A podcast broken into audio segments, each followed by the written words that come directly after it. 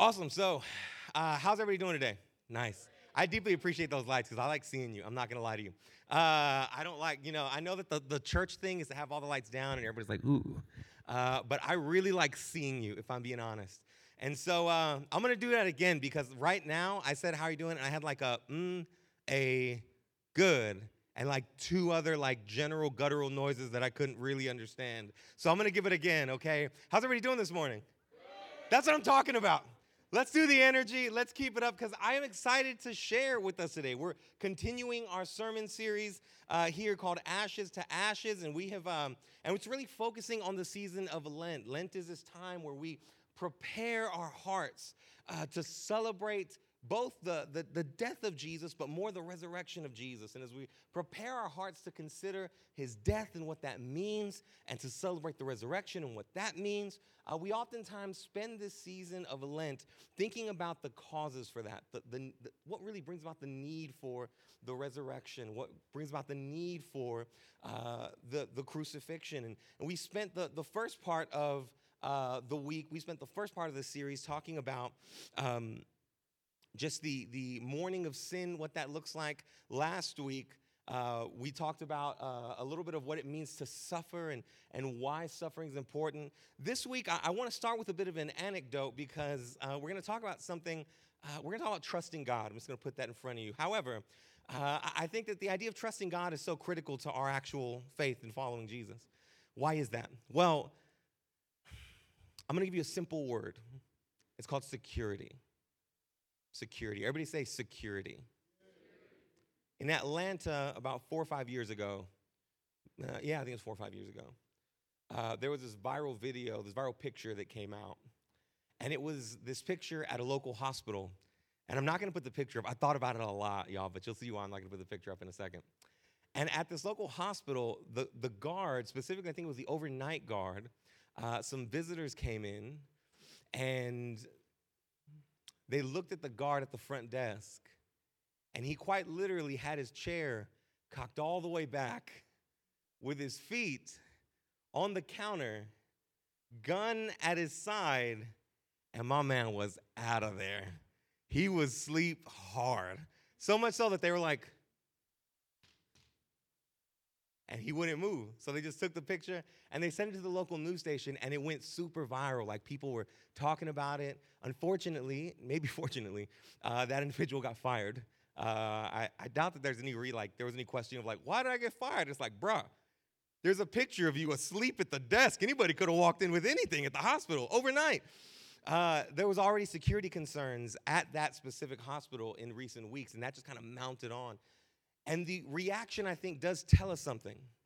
The reaction to that type of, of moment tells us something, right? That we value security. You value security. The majority of what causes anxiety in our life is not, is not some type of like, some, I'm not gonna say all the time, because sometimes there's there is this fear of inadequacy that we have that we can wrestle with, but so often the fears of our life, the anxieties that come up, are really focused on just the idea of whether we're gonna have security or not. We make choices on what's going to be best for us. We, we make choices based on what's going to produce the most security for us. It's a huge deal for us. And, and really, in the past couple of weeks, as we've been talking, um, you might have felt a little insecure. I mean, last week, I, I you know, talk, got a chance to talk to a couple of you, and your feedback, well, at least the individuals that I talked to, this may not apply to you, but the individuals I talked to expressed an appreciation for um, us thinking more realistically about what suffering as a Christian looks like. In the fact that, hey, it's not unchristian to suffer. You will suffer, that's not unchristian. You don't faith suffering away, it is a part of life. In addition, there will be times in suffering and hard moments where you do not hear God, you do not sense God.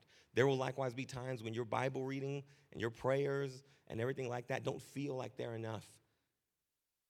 Right? Like, like you think about stuff like that, and, and in the midst of the sermon, it was probably it's probably difficult because I'm, I'm basically up here reading the Bible and telling you that the Bible is breaking down everything that you, you want more instinctively to rely on.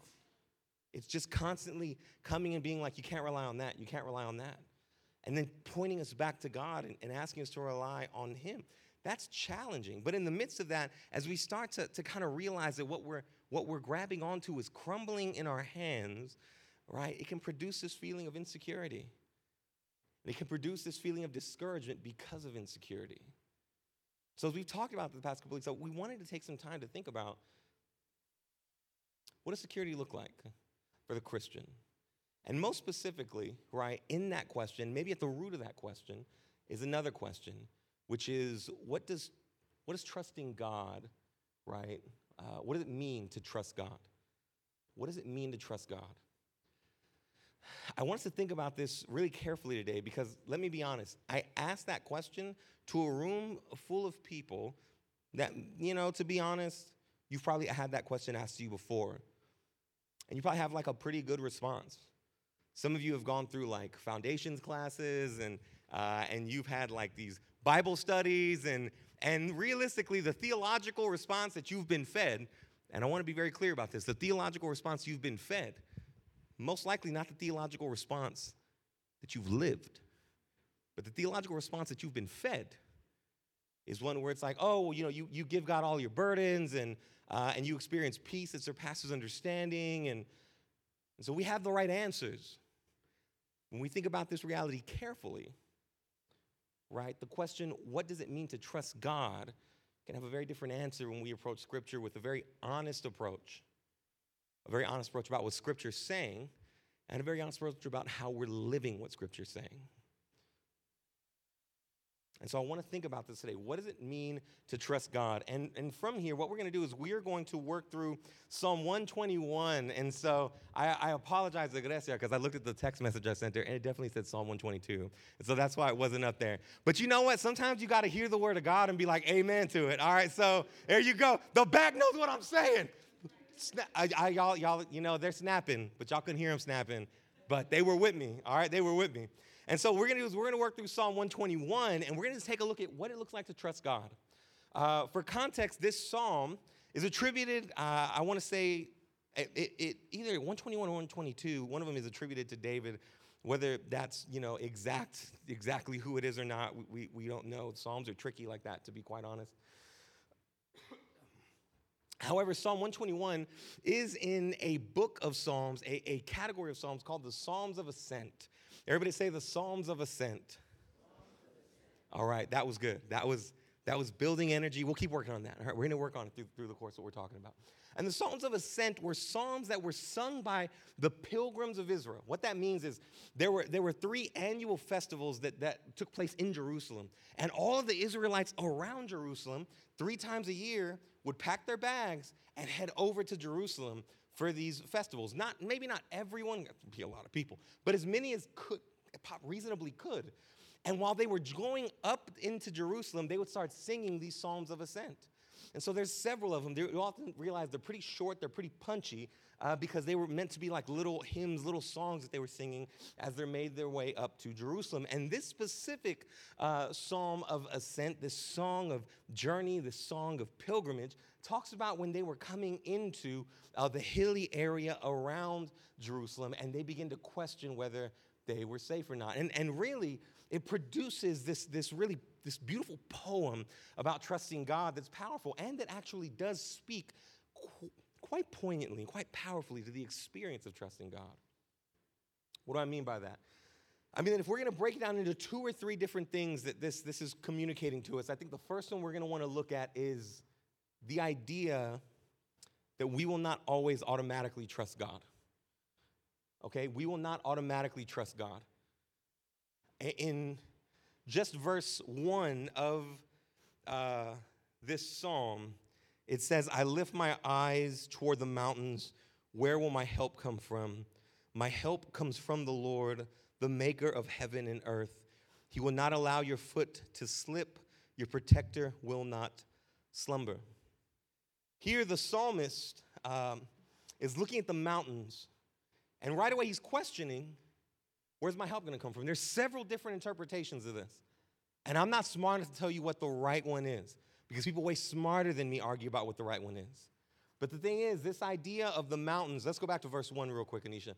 This idea of the mountains, looking to the mountains, meant a few different things potentially.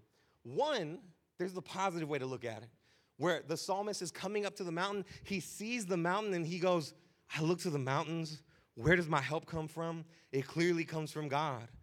Right? And so there's this beautiful scene that's all powerful, and, and there people are walking up, they look to the mountains, and the mountains inspire them to think about God. And right away, you and me are like, man, not me. I ain't gonna lie, not me. When I look at mountains, I think, man, that's hard to climb, right? Like when I just somebody came back from a, a, a, trip recently, and I was talking to them outside, and they were like, our last day there, it snowed 18 inches on the top of the mountain there. And I was like, fam, I hate snow. That's all I thought about. I didn't think about how majestic God was. Thought about how much I hate snow. Thought about how I climbed, not climbed, I hiked. I definitely climbed no mountain. I wasn't there with the little, what is that little, what is the little iron clip called? A carabiner. That's right. That's one of my favorite words. The carabiner on a rope, and we're scaling. No, no, no.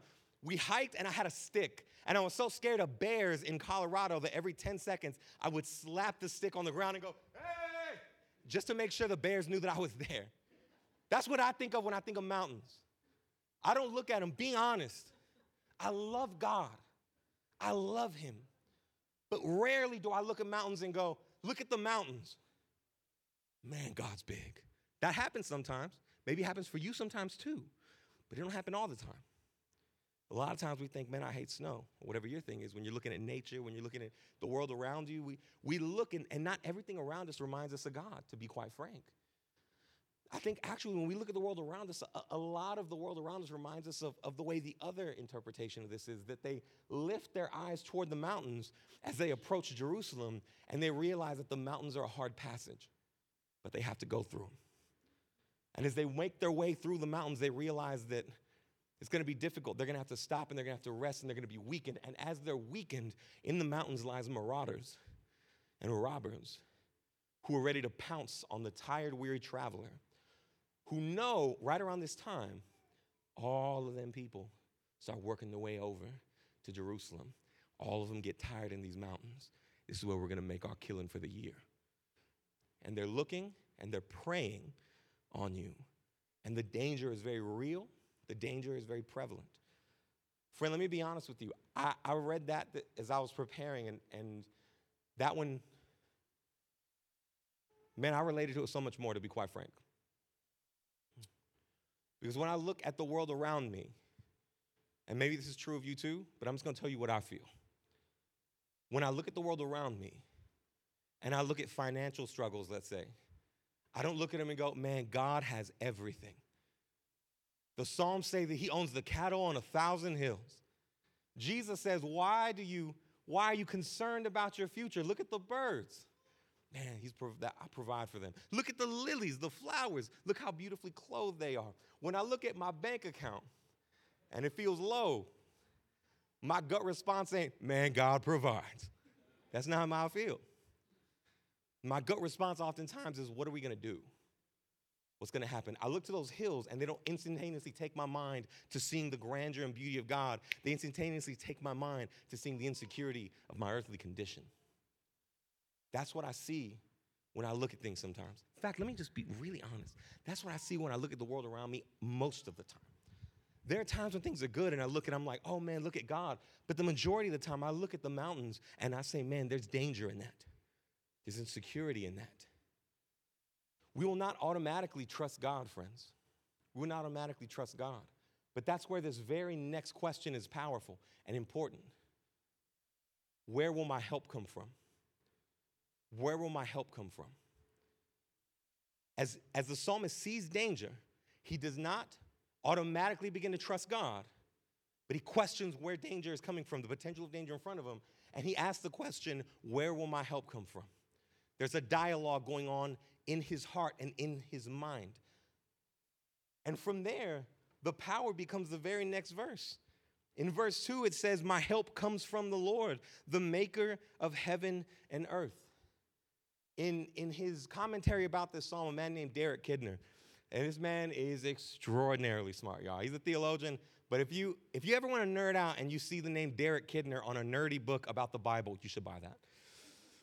So he says, talking about this psalm, talking about this verse, the thought of this verse leaps beyond the hills to the universe, and beyond the universe to its maker. Here is living help, primary, personal, wise, immeasurable. Friend, we're not automatically going to trust God. But when we see danger and it fills our, heart with, fills our heart with doubt, with insecurity, the question is whether we see from the hill to the universe, from the universe to its maker. In other words, I think I, I, I honestly I want to say it more like this: that so often, so often we think trusting the Lord is the absence of fear. I think that's what we've been taught a lot. That's how I think of it oftentimes. That's probably how you think of it a lot of times. In fact, when you start to feel fear, you start to question whether you trust the Lord at all. And you feel that sense of insecurity, and then the insecurity gets compounded, and you get double punched because then you start feeling a lot of guilt because I, I feel fear. That must mean I don't trust the Lord. Now I feel insecurity, and I feel bad, I don't trust the Lord. So we think oftentimes that trusting the Lord is the absence of fear, when in reality, trusting the Lord is a response to fear. I want you to hear what I'm saying again. Trusting the Lord is not the absence of fear, but a response to fear. When fear strikes us, and it will, because the mountains don't, don't change, they're there, right? We're gonna come upon them in life. Right? The presence of fear doesn't mean that you're not trusting the Lord, but trusting the Lord is a response to that fear, friend. Um, even in the Gospels, I love this little, this little note. I, I, I stumbled upon it as I was reading the Gospels maybe like two years ago. And I started thinking, man, Jesus says don't fear a lot. And the thing is, you probably hear Jesus says don't fear a lot. And because we think trusting the Lord is the absence of fear, we think Jesus is just walking around being like, why are you fearing? You shouldn't ever fear. I'm here. Why are you fearing? Coward. That's a little aggressive at the end there, but but that's the way I'm talking to myself, right? That's what you're talking to you. In reality, if you trace your way through the Gospels, through everything that Jesus says, every time he says, Fear not, he backs it up with this moment where he goes, Fear not, because God, and then he inserts the truth about who God is.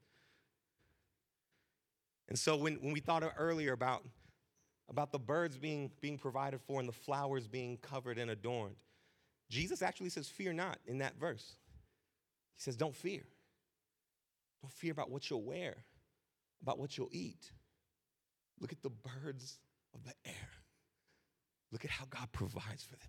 They never go hungry. Look at the flowers of the field. Not even Solomon was adorned with such beauty as them.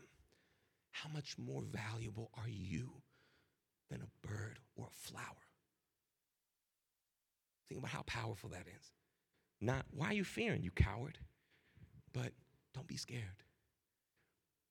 I know that you're feeling fear, but respond to the fear by seeing the beauty and the care and the compassion and the love of God, and let that be your response to the fear. We're not automatically going to trust God. And that's okay. Because trusting God isn't the absence of fear, it's a response to fear, friends. The next thing that I think we need to really think about, and the reason that this idea of responding to, to fear is important um, is because the other point that I think this verse brings up is that others will also promise false security. Other things will promise false security. What do I mean by that? If we continue on in verse 4, the psalmist continues Indeed, the protector of Israel does not slumber or sleep. The Lord protects you. The Lord is a shelter right by your side. Verse 6 The sun will not strike you by day or the moon by night. The Lord will protect you from all harm. He will protect your life. The Lord will protect you coming and going, both now and forever. In the world of Psalm 121, in the world of the person that wrote this, the idea of a God sleeping or slumbering was a very, very common, common language, right? It was this idea that if a God was absent or if the, the, the, a God seemed like he wasn't moving, the way they described the absence of that God, the absence of that God's action, was by saying that God must be asleep. Right? We, we see this in the story of the prophets. We, we see this in, in how the psalmists begin to challenge other gods. It's a regular idea talking about the fact that there is there may be gods that tell you, right, that they're going to provide security. There may be gods that tell you they're going to provide safety. But the reality is they're asleep. They don't act, they don't provide, they don't take care. In Israel's day, the temptation of, of false security wasn't found in the same way that our Western or 21st century mind thinks of it. They had other gods that they were willing to potentially sacrifice to. And while they sacrifice to those gods, they may appeal to that God or worship that God in some way and say, This God, I'm inviting you to protect me. That's what their life looked like. That sounds ridiculous to us. I'm not gonna lie, if you weren't going to church right now, if you weren't going to a Christian church, I highly doubt one of y'all ain't gonna walk out and be like, you know what? I'm Buddhist now. That's not the way our, our culture works. We walk out and we go, I'm not a, I'm not a Christian anymore. I'm an agnostic now. And then, then there may be this progressive walk to now I'm an atheist. I don't believe in anything. And then once you're there, it seems even more foolish that these people thousands of years ago were like, I need protection. I'm gonna go sacrifice to this random statue. But just because just because we don't do the same things with the same stone little figures doesn't mean that, that our heart doesn't seek safety in places that false securities promise. Each and every one of us in here has felt fear and thought to ourselves, how do I respond to it? And then we run to something that we think is gonna provide safety, gonna provide security, gonna provide protection, knowing that it's probably not going to. That's the reality of every single person in this room. That's that I'm gonna be honest with you. That's probably the narrative of a bunch of the people in this community that live around where we're meeting right now. The drug addiction and alcohol number, alcohol addiction numbers in a community like this are off the chart. That's why we're, we're later this year trying to launch an addiction recovery ministry because there's not a single regular meeting in this community that provides a space for people to talk and think through that, at least not one that's promoted regularly enough to, to make it a well known, established fact. And yet, the, the numbers for addiction in this community are astonishing. Why is that? Why is that? Is it because people just decided this feels good? This feels nice. I'm going to keep doing this. This looks like it's destroying my life. Ah, I'll just keep going. It's oftentimes not that straightforward. One time I had a conversation with a man on um, he was a man named Billy, and most of y'all have probably heard me talk. Nah, maybe not. Some of y'all have heard me talk about Billy.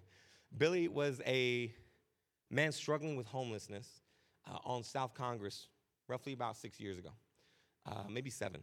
I was working at a place called Software Advice right on Congress, and, and I would walk up and down Congress during my lunch hour to get food or something like that, but, but also just to, to see people. I'm, you know, I like it when I'm surrounded by noise. The quietness of this room is freaking me out at the moment. Um, and, and really, what ended up happening is I met Billy as I was walking up and down the street. And Billy told me, Yeah, I'm, I'm struggling with homelessness. Not his words, but I'm, I'm out here on the streets. And I asked him why. And he started talking about his addiction to alcohol. And when I asked Billy how he got started drinking, uh, he said, At first, it was like a way of escape.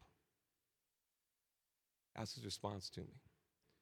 That life would get stressful and when life would get stressful, to take the edge off, he would drink.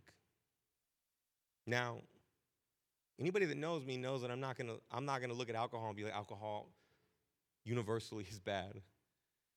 Some of y'all that go to my small group have tasted the, have tasted the high quality whiskey that I have in my collection.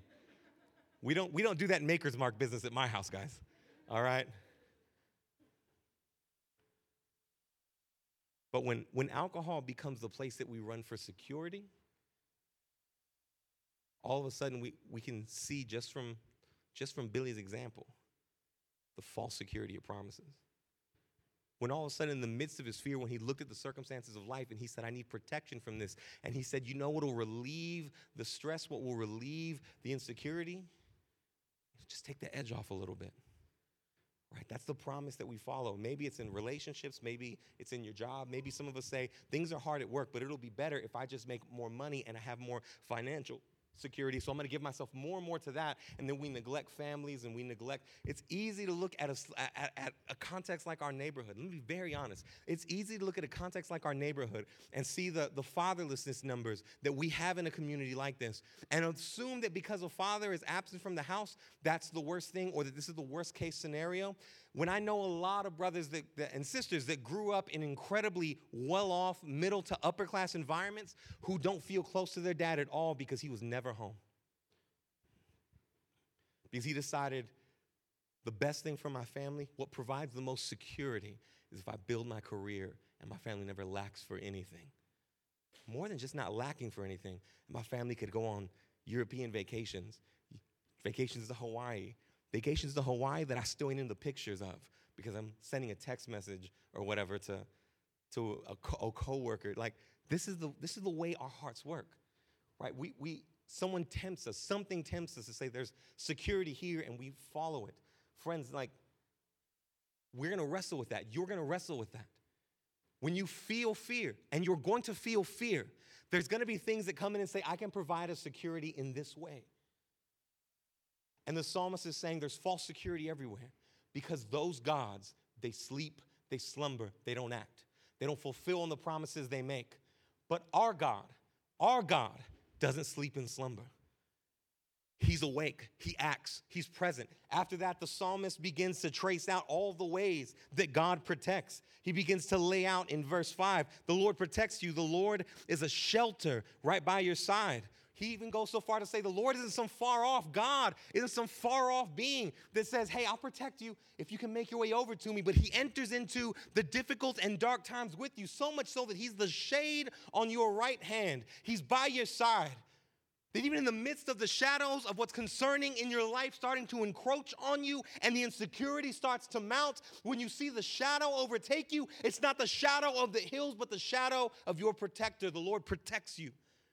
He's right by your side in verse 5. The sun will not strike you by day or the moon by night. The Lord will protect you from all harm. He will protect your life. It's powerful, friends. It's powerful for us as a people when we're wrestling with the idea of whether to trust God. You hear people say this over and over again to consider what He's done in your life and how He's done it. And the thing is, again, you've heard people say that. I think what's challenging about being in a room like church is that most of the things I say, you've already heard. You've already heard to trust God. You've already heard to look back and to look at your life. And that you've already heard that, that trusting God is, is, you know, in trusting our life to Him and knowing that He'll work things out. You, you feel like you've heard all this before. The reality is, though, if I ask any one of us, give me 10 times the Lord actually made a difference in your life, give me 10 times where the Lord actually came through, you'd be able to give me one. I'd be able to give you half.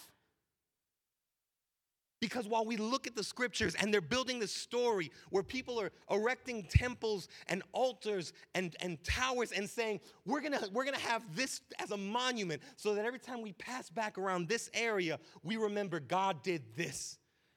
While you have things like like Deuteronomy 6 that are instilling this idea look back and see God redeeming and freeing us in Exodus out of Egypt right? While, while the scriptures are oftentimes showing us what it looks like to put ourselves in a position to remember who God is, we sit here and go, I got the right answer. But rarely will we ever actually do it. I don't know how many times, friend, I don't know how many times I have been sitting somewhere, I've been sitting in difficulty, sitting in challenging circumstances, and my mind does not go to what God has done. And it takes someone around me to be like, but you remember when God? And then I'm like, oh yeah.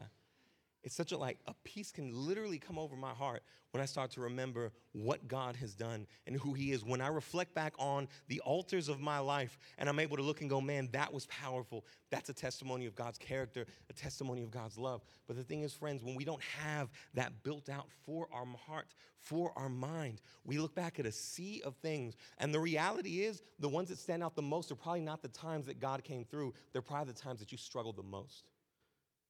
I've heard it said that we're not a product of our experiences, we're a product of our memory. You're a product of your memory.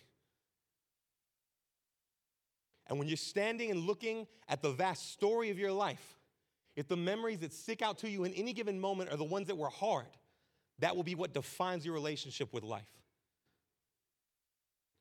You will look back and go, This is what life is like, this is what God is like. But if we stand back and look at the story of our life and we see the monuments of God's goodness erected along the way, and we see, I remember when he did this here. I remember when he set me free here. I remember when I had a huge step in a sin struggle there. I remember when a relationship was restored here. And I remember when God changed my life there. All of a sudden, we look back and we see a story with many chapters, but with the climactic events of each, each section of the story being when God actually came through and when God was who he said he was. And we begin to be defined by those moments, products of our memory, not just products of our experiences. There was a. there was a, um, like a, uh, what is it called? Like I said, the coffee got me going. Um, a practice or a lesson or an activity in seminary that I remember uh, where they gave you a, a list or a timeline of your life.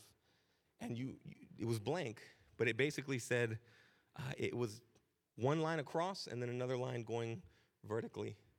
And you, you were supposed to put the ages, your age along that, that line. And as you put your age along that line, you put back all the years of your life on the bottom. Then you put 10 on one side of the vertical line, 10 on the other side of the vertical line. And then a zero in the middle. The zero is rather neutral, but the, the low 10 was the worst times of your life. And the top 10 were the best times of your life. Then you just traced back through your life and made moments of each one. Going back and saying, what was the most difficult moments of my life? What were the most powerful and incredible moments of my life? Friend, I'm not going to lie to you. That probably took me 30 minutes to do.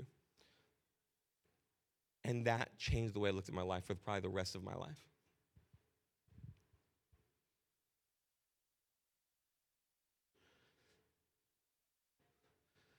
Because on that line, I saw my life on a graph. And I saw difficult moments in childhood. I saw mistakes from when I was a teenager. I saw teenage breakups that I thought were going to ruin my, my life and the world around me. I saw times where I thought I failed and ruined all of my potential.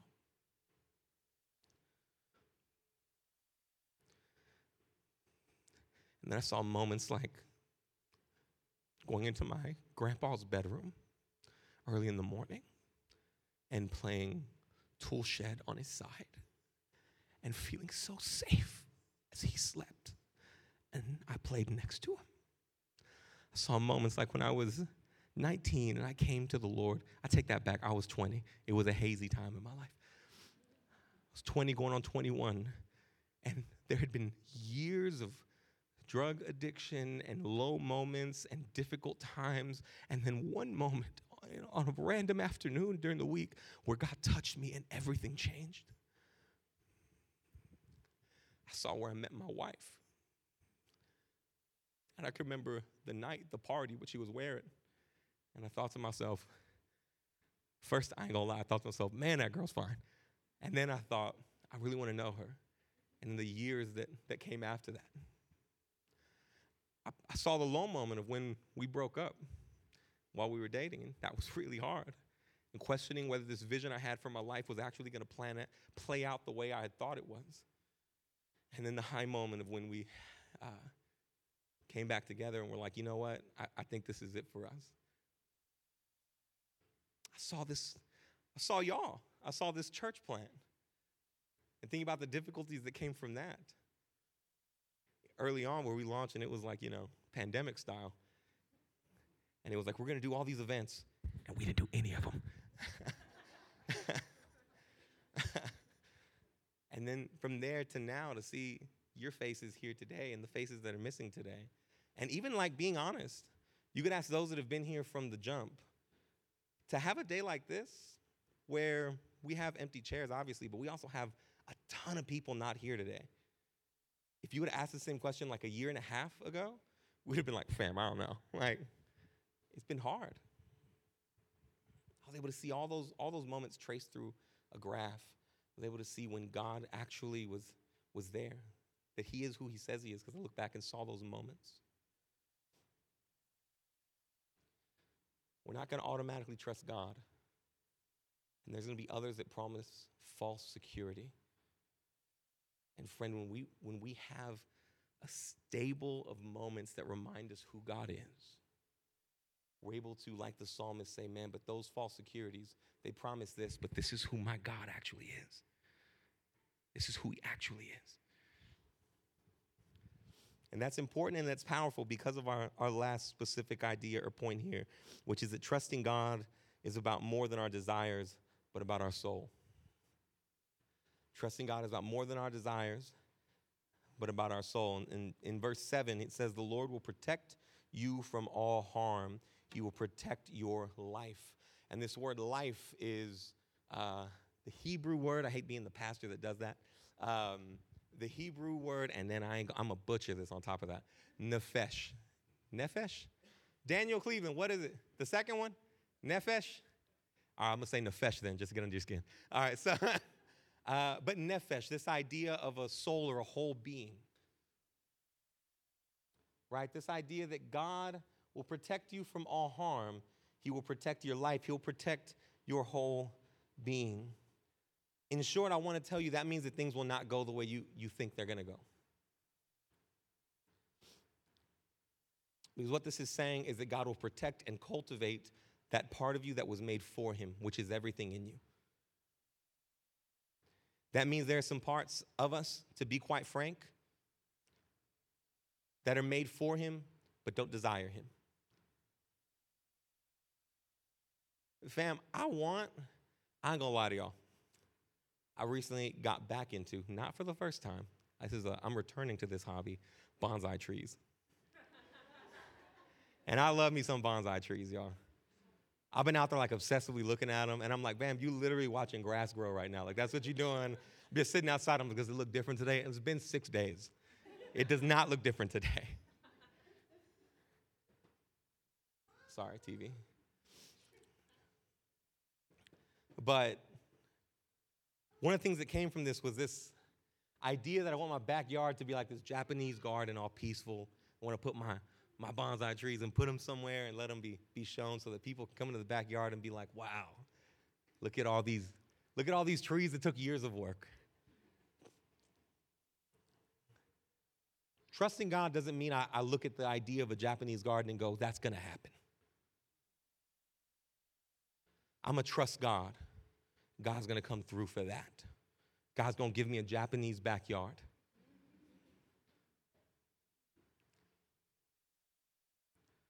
And friend, the reason that that is serious, and I said it so that you could giggle, but I, I, the reason that's important is because sometimes we confuse trusting God and demanding from God. Sometimes we confuse trusting God and being expectant of God in ways that just go, hey, I'm gonna trust you, and by trust you, I mean I'm gonna assume you do what I want. And the moment that doesn't happen, we're vastly disappointed. And the God that we proclaim to trust is now the God that we're very bitter at, we're very angry at. When his promise is not, I'll give you everything you want, but his promise is, I'll protect your very soul. I'll protect the thing, I'll protect all of you. Not just that weird part of you that's like, I want the backyard to be a Japanese garden but also that part of you that says, Man, I want my life to be cultivated for your glory. And to understand the depths of your love for me, and for me to deeply love you back, for me to show the rest of the world around me that love, and to care for uh, the world around me in a way that reflects who you are. That part of me. And hear me, if you're a believer, I think that part of you is there. Even if you don't feel it right now, even if it's dormant right now like a bonsai tree. It goes dormant and in winter, and all of a sudden it feels like there's no life to it. There's no leaves on it. And all of a sudden you you you feel like, man, maybe I'm not a Christian. Maybe I'm not X, Y, and Z. Like that, that part of you exists. And the promise of God is when He says, man, I'm gonna protect your life, it means I'm gonna cultivate and I'm gonna build up the whole of who you are. Not just give you your desires, but I'm gonna give you the I'm gonna give you what's needed for you to grow into who I desire you to be. Right? That's the promise of God in a text like Psalm 121. And here's the thing, sometimes that directly that directly challenges the things we desire. Sometimes that directly challenges the way we want our life to go. It directly challenges the way we want our careers to go. Sometimes it directly challenges the way we have a vision for who we are and what we do and where we want to be and where we want to go. Sometimes the promise that I will protect your life means that life for us isn't going to be what we thought, but life in Him is better than what we thought. And that's His promise. And I know this hurts, friend. This hurts. It hurts that sometimes those desires aren't, aren't little they're not a backyard Japanese garden. To be quite frank, that's dumb. I'm gonna be honest, that's dumb. If you ever hear me basically, and my wife's gonna love that I'm saying this right now, if you ever hear me basically being like, hey, we're starting work on my backyard to make it, just slap me, because that's dumb. I'm not saying it's dumb for you, it's dumb for me though. But when the deeper desires of our heart aren't met, and it feels like we're struggling to, to, to understand why, it's a lot harder to be like, man, is the life you're protecting a life that I want? That's a question that comes up a lot.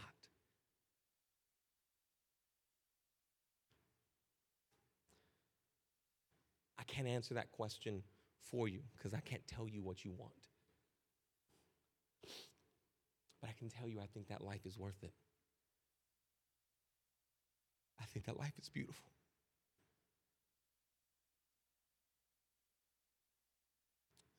I think looking at the mountains and being filled with fear and limping into them and hurting on our trip, on our pilgrimage through this life is better when we look at the mountains and go, Where does my help come from? And our mind goes from the mountain to the universe, to the maker of the universe. And we place our lives in his hand, and he begins to cultivate the life that, that he has for us. Friend, I think that's worth it. I think it's worth it. And you're not alone in it. You're not alone in it. Jesus went through the same moment. Jesus went through each one of these moments. This is how I legitimately feel like I know with certainty that my feelings of insecurity and a little bit of fear aren't looked at by God in some type of like angry, disgusted way. Because when Jesus is in the garden, he's literally sweating blood. The Garden of Gethsemane. Our Savior, our Redeemer, is clearly worried. He's clearly burdened. He sees what's coming, he sees the mountains. And in a lot of ways, he asks the same question Where does my help come from? Lord, is there any way you can take this cup from me?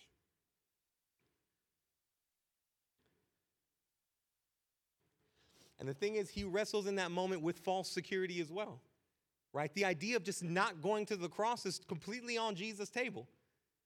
You know why? Because Jesus has nothing to atone for. The reason he goes to the cross is not to atone for himself, it's to atone for you and me. So the option is I can just be good. I can enter into the glory of my Father and not deal and worry about any of this. There's false security there. The reality is that that security is presenting itself. Pass it on. And then Jesus, like, like us, remembers that, that security is about more than just our desires.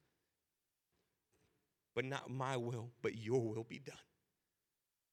And he recognizes that even his obedience, even his his trust is built on something more than just his comfort, but there's a vision of his life, of who he's going to be in the flesh, but also who you're going to be as his son and as his daughter, that he is going to accomplish through his obedience and through his trusting in God. And so he gets up, he walks out, and he's met by a man that betrays him with a kiss on the cheek. He's taken, he's beaten, he's put on a cross like someone who does not trust the Lord. Also, that we who look up to the hills and go, Where does my help come from? And we shun God can be brought into his safety no matter what. Friend, the gospel rings true the fact that Jesus is not just an example of this, but Jesus is, is our substitute in this. If you're failing to trust God today, I want you to know you're not alone you're with the rest of us. Every single one of us have looked at the hills and gone, Where does my help come from?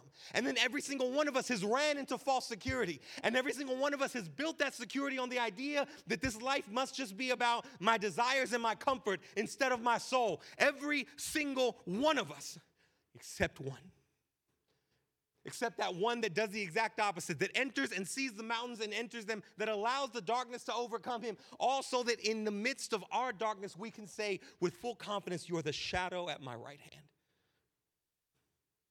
You are the shadow at my right hand.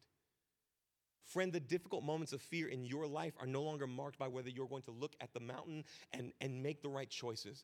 They're marked by the fact that one has, has paved the way for God to be your protector, even when you fail to trust Him. And that's the good news that you and I walk in right now. You and I walk right now in the truth and the reality, friend, that, that literally nothing in the world can separate us from the presence of the Redeemer, right? The Savior who trusted in our place. So, in the midst of our doubt, in the midst of our running the other way, the shadow at my right hand, the presence in the midst of pain, the presence in the midst of darkness would remain no matter what. That's what you walk out here today with. How do we tap back into that? I think that's the last question I want to ask. How do we, how do we tap back into that truth? Uh, the first thing I want to encourage you to do is position yourself. Uh, actually, you know what? Let's go to the first one. There was the one before that. I want to encourage you first don't be discouraged by fear. There's so many of us in here right now that the moment you feel scared, the moment you feel fearful, you think that you're doing something wrong. Like the anxieties of life somehow were supposed to miss you but get everybody else. And friend, that's not true. Don't be discouraged by fear. If you're fearful, it's because life is scary, and it is sometimes. Don't be discouraged by the fact that you feel fear.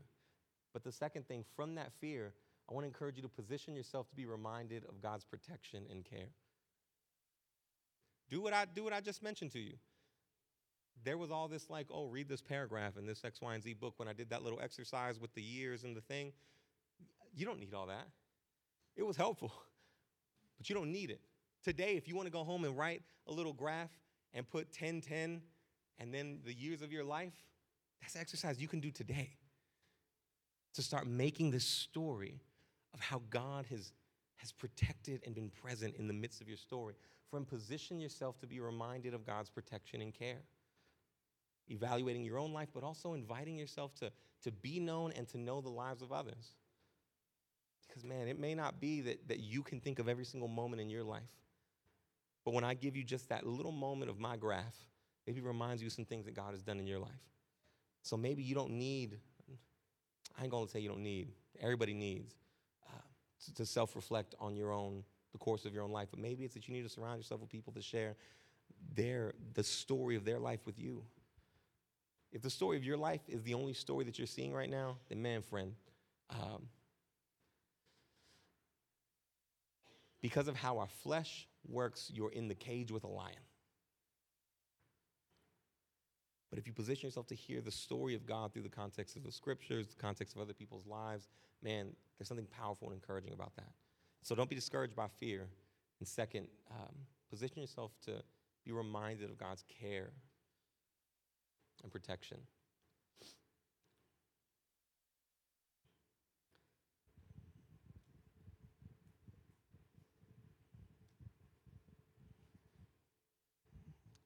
I'm not having my watch on today.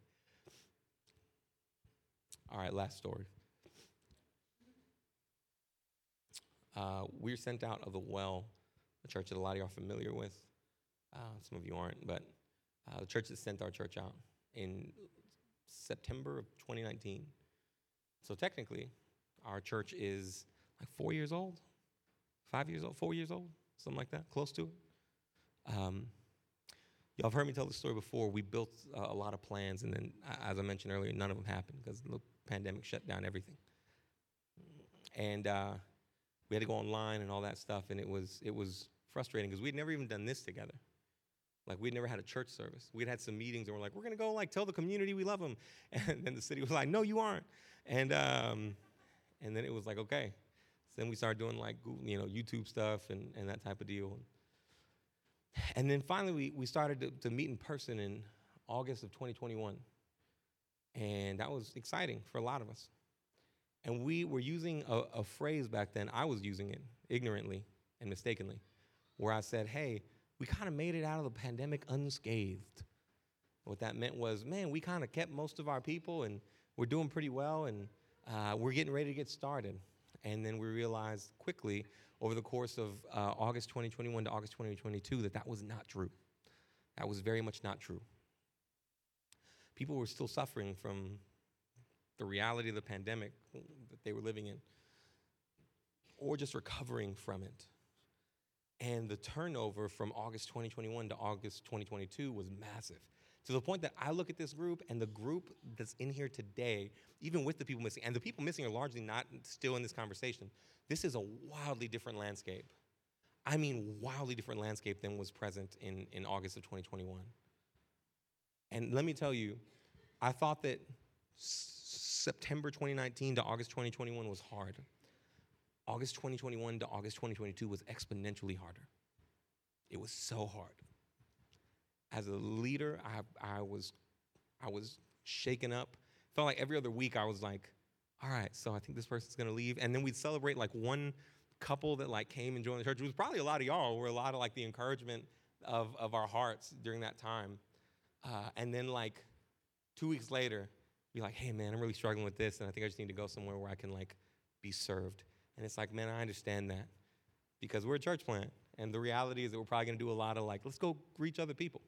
Uh, and, and that's, you need that early on to survive and to, to, to be okay. And it was challenging, it was really hard. The things that I learned about myself during that time were a lot. I learned one, that I didn't trust God with a church. I trusted a 30 page planning document that I made in July of 2019 with the church. That's what I trusted the church with. And the moment all that went to heck is the moment I got super discouraged. And I got really scared. And I looked at the mountains and I looked at everything else and I thought, what are we gonna do? Because my security and my safety was in a 30 page planning document. And from April 2020 to today,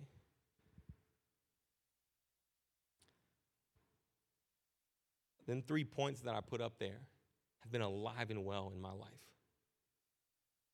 I do not trust God automatically. I still don't. There are times when some of y'all are like, man, I'm discouraged. And because of like how the 2021 to 2022 time goes, I'm like, oh, they're finna leave our church. Like seriously, that's just the way I got. I got. That's the way 2021 to 2022 went. You'll be like, hey, can we get lunch? And I'm like, what's wrong?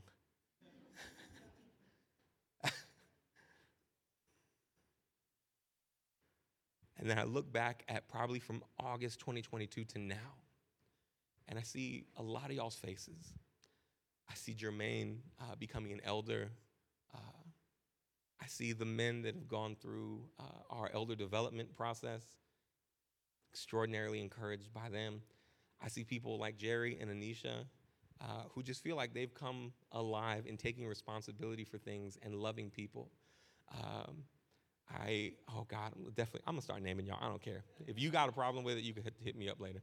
Uh, I see people like Joe and Carissa who are in Ecuador right now. I don't know, they're, they're living their best life today. Um, who are legitimately, Joe is such a young man. Joe is 26, maybe, something like that. And I see him do things like we have a meeting for our family support ministry, and this man walks up right away and he's like, Hey, man, uh, we should start like a prayer group for this and, and get together and pray for this thing and start praying for the families that we're gonna reach. And I'm like, Fam, who are you at 26? Like, this is great. Reminds me of me, mom, back in the day. No, I'm just kidding. I see so many y'all, and I'm like, man, you're the little markers of the past couple of years that make me go, man, that's God. There have been hard moments, and I look to the hard moments, and sometimes my heart still flutters. But y'all have been great examples and encouragements to me to think, but that's who God is. And the thing is, the people that, that may have needed to go, again, the pandemic was really hard. They probably did really need to. They probably did really need to. Even now, where we are at this moment, we, we can provide more for, for y'all now than we could then for them. And so the, it, it's understandable.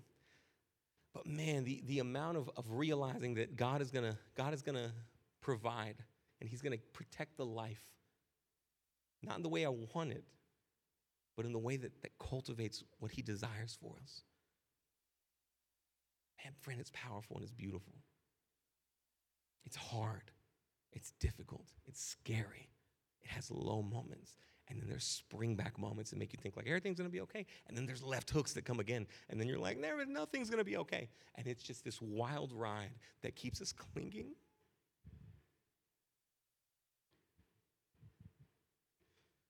Keeps us clinging on and going, You are who you are. And I'm gonna trust you. I love you. I'll follow you. That's what I hope comes from our relationship with Him. I hope that at the end of the day, you're not going, I have everything I want, uh, but you're clinging desperately to the one we all need. And if that's the end point, that'll be worth it. Let's pray. Father, thank you so much for this morning. Thank you for um, our ability to see you, trust you, know you. Thank you for our time serving you and loving you and being loved by you. Father, I do pray that as we look at the mountains of our, our lives, we look at the things that are intimidating, the things that are scary, uh, and as we do question internally, where's my help going to come from? That our eyes would go from the hills to the universe and to you, uh, that we would see you, that we would recognize that we're not meant to be discouraged by fear, and trusting you isn't the absence of fear, but, but is a response to the fear of our hearts. And so help us, Father. Help us to, to see you, love you. Help us to trust in your Son who trusted you even unto death, death on a cross, so that we who, who struggle to trust, we who at times don't, just straight up don't, we don't respond, we run to false security, could still be coupled right next to you with, uh, with your protection and your love because of the work of your Son in our place. We love you. We thank you today. Uh, we love you. In Jesus' name, amen.